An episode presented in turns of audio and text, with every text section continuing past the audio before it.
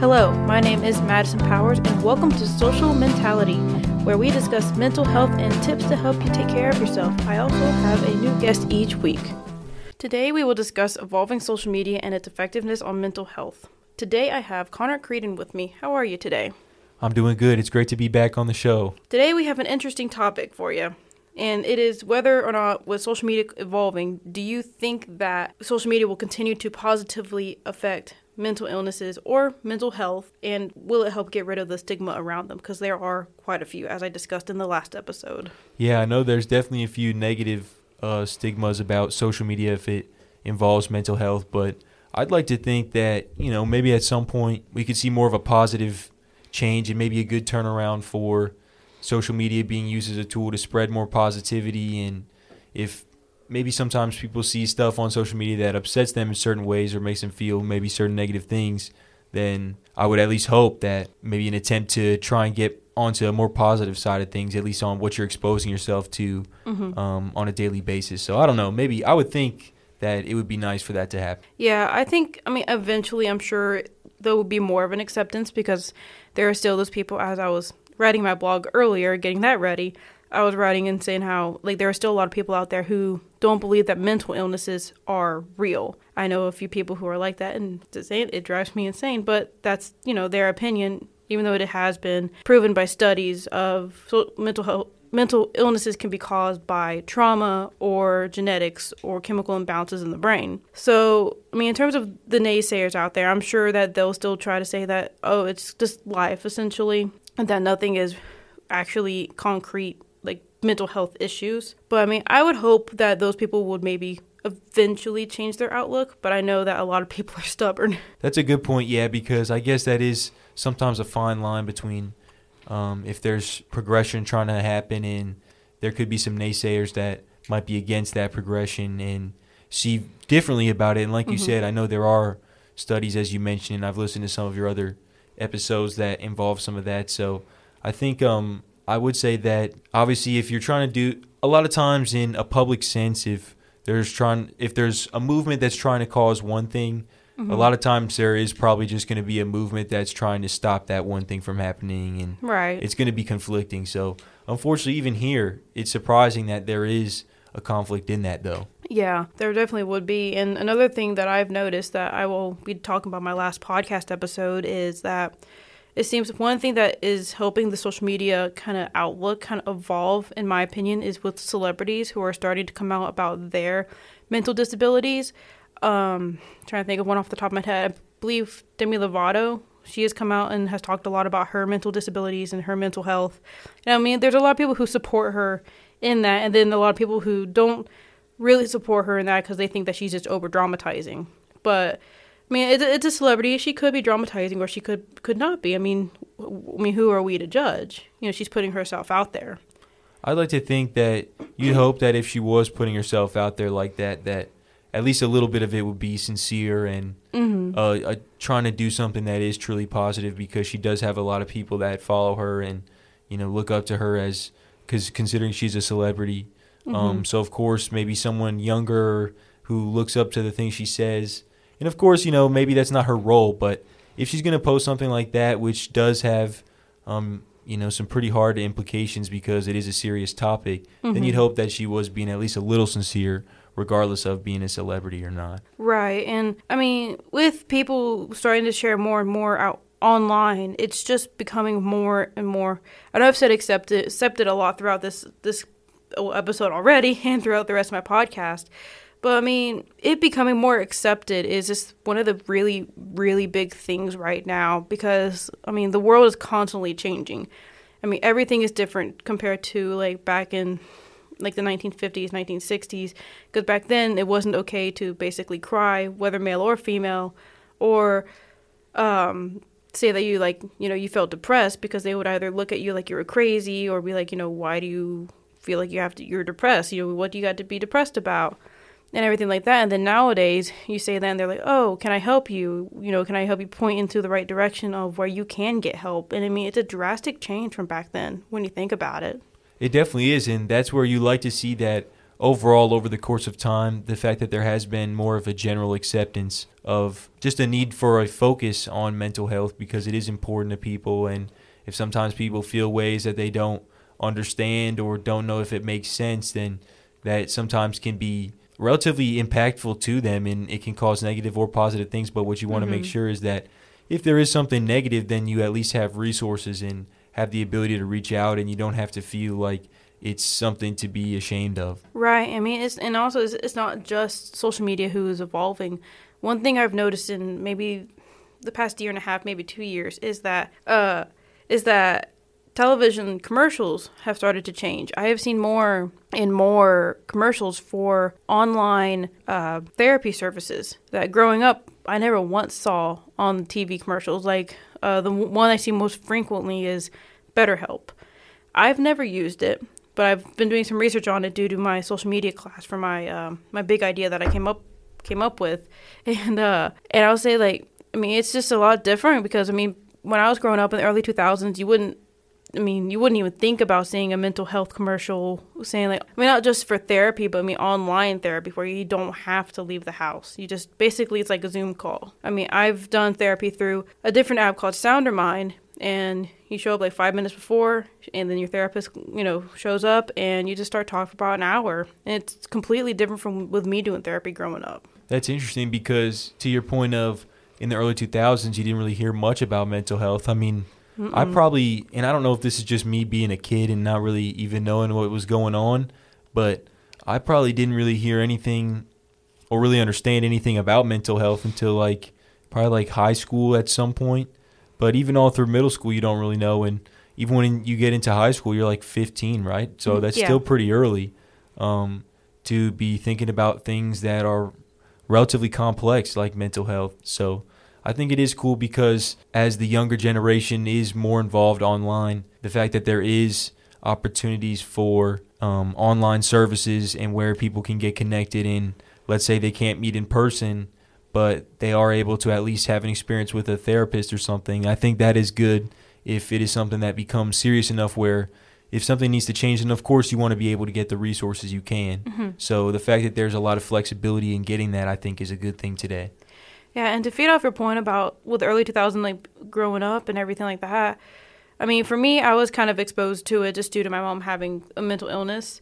Um, but obviously, when I was younger, I mean, I knew about it, but I didn't really know about it. If that makes sense. Yeah, I see Like what you mean. I knew I knew what it was called, but I didn't know the, basically the ins and outs of it. Not really until probably more high school, maybe late middle school, because when I got to high school when I was about 15, so that's think about freshman year. Like that's when I got diagnosed with bipolar. My mom, she actually didn't officially get diagnosed until 34, which is extremely extremely late. With me, I've had obviously I got diagnosed at 15, I've been able to adapt to it. But also since I got older, I've looked more into it. I've done more research because more research has been done on it since back in the early 2000s. And so, I mean, I mean to feed off your point, but yeah, I, I mean, I didn't really know much about everything about it until high school because that's typically when you hear more about either jokes about mental illnesses or you just hear people saying that, oh, I have this mental illness or I have that mental illness. Because I think they're trying to find, I guess, I don't know if they're just wanting to try to find someone they can relate to or not feel so secluded for them sharing. I'm not sure. I kept it to myself and Understandable. stuff. Yeah, I'm not sure either. I, I don't really know, but I will say that if uh, people are getting exposed at younger ages to um, some like, or if I would imagine that compared to me, that a kid maybe in middle school is more aware of mental illness than I would have been in middle school. So I'd say like a kid today probably knows more about it at that young age than I did. I would definitely agree. So that would be Yeah. a lot of probably due to social media or just the fact that it's just something that's talked about more in today's culture. Yeah, that would that's a good point because with the younger generation, they're getting exposed to social media and everything out there younger and younger and younger. And so, I mean, more than likely, they probably know about stuff that I didn't know until high school. Yeah, that's a good point. and because for me, I didn't really get social media until maybe my sophomore year of high school, freshman year, mm-hmm. somewhere around there.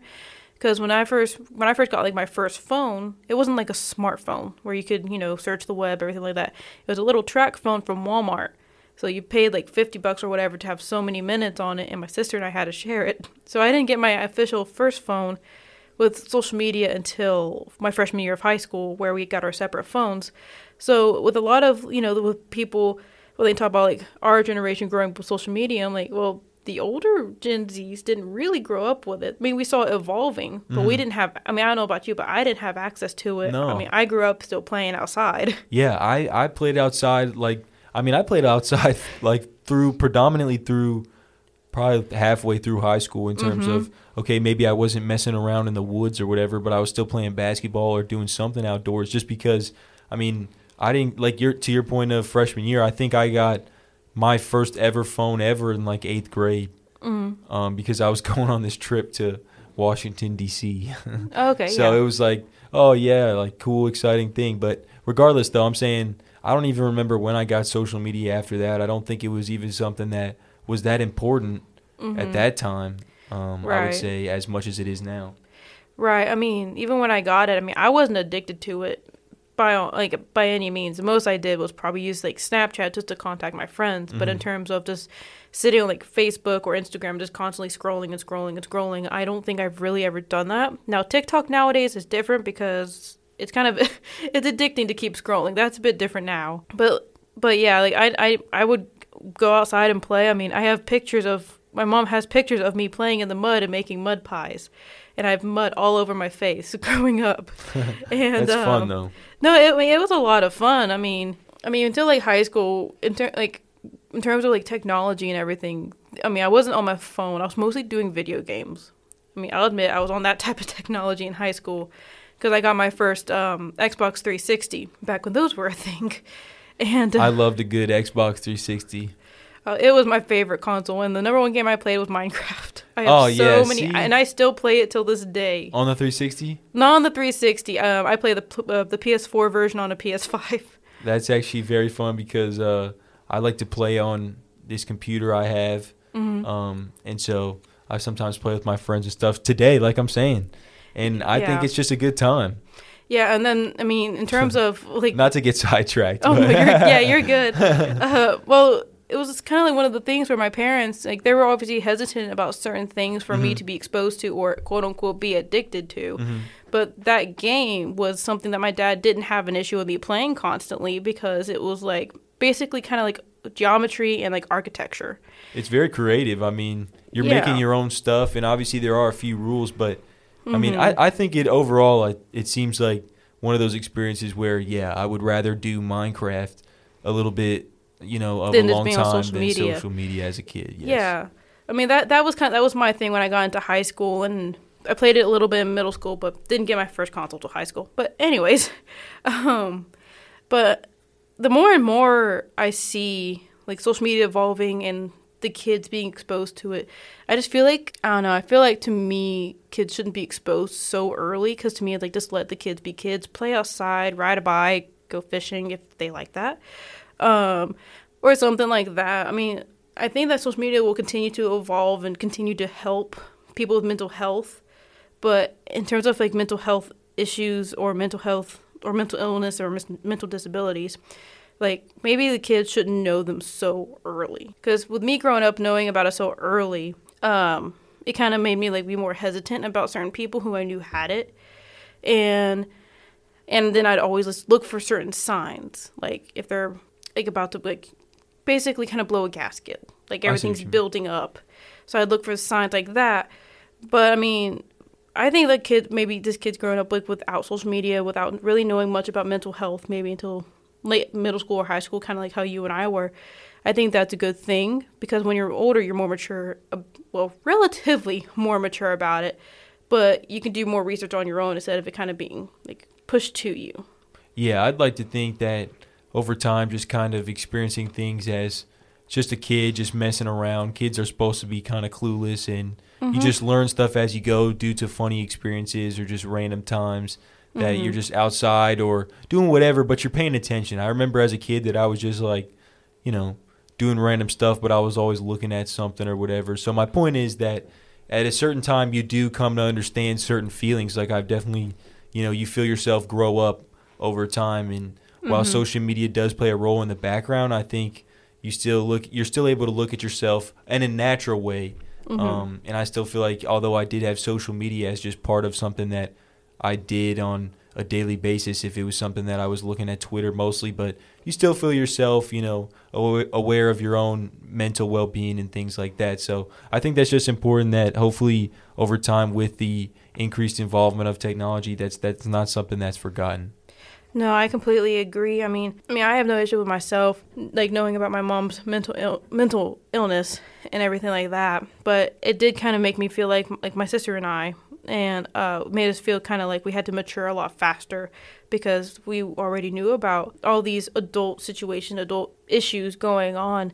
So I feel like maybe, I mean, make them aware, but maybe not let them like witness a lot of things in a way. So let let the kids be kids, and like I said, like social media, I'm pretty sure will continue to evolve and continue to help, but I think that the younger generation of Gen Z shouldn't be exposed to it so early. I think that's a good point. I'd agree with you, and I hope that that would make a positive impact in the long run. I hope so too. Well, thank you for joining me today again. yeah, absolutely. It's, it's been a great second time, and it's always good talking about this stuff because it's interesting and it's important. So yeah, I always feel like it's also kind of relaxing just just talking about this stuff. Yeah, I agree.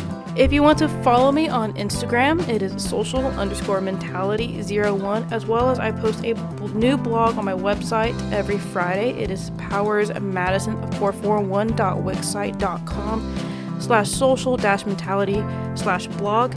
So be sure to check out uh, my blog. It's every Friday, as well as I will have a next another podcast episode next Monday where we talk about bipolar and some questionable treatments that have been going on.